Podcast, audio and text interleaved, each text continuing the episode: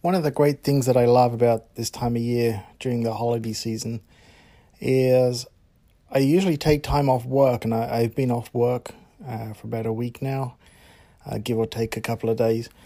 And what I like is it gives me a chance to to stop and recharge those those batteries, right? That that creative battery that keeps me going throughout the year.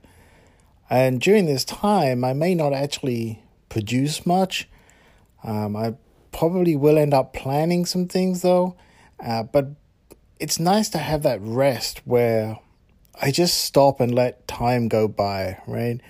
You know, I think for most of us, we spend all year running around just draining ourselves slowly over time, and some of us probably quicker than others, with work and, and our creative pursuits and just general life things.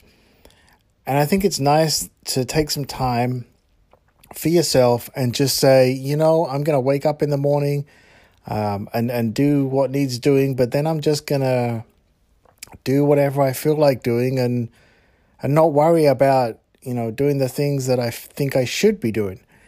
And for me, that's always the Christmas period. So right now, I'm just taking time to think about what I want to do next year. Uh, things that I want to pursue or changes to things that I've done this year uh, to improve them next year or something like that and maybe even things that I think, you know, it's not working for me and I'm going to knock it on the head and just stop doing it next year and channel that energy into more creative pursuits that pay off for me in the end. So I guess my suggestion here is it's okay to take some downtime, you know, pick a time and just say, all right, I'm just going to let life pass me by for now and, and not feel guilty about it and then prepare and pick up ready to go at it again fully recharged. So I hope that you're taking some time to do that and I hope that if you're celebrating the holidays that they're they're being good to you and you're enjoying them and I will speak to you again soon. Have you ever thought about creating your own podcast? Uh, certainly you must like podcasts because you're listening to this one and I'm sure many others.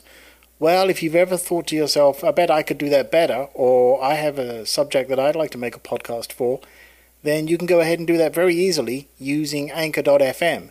In fact, Anchor.fm is the site that I use to host this very podcast. And what I like about it is they provide me all the tools and walk me through all the steps to not only creating my podcast, but very easily taking care of all the necessary details for distributing it as well. So if you want to go ahead and easily create your own podcast, start today on anchor.fm. That's anchor.fm.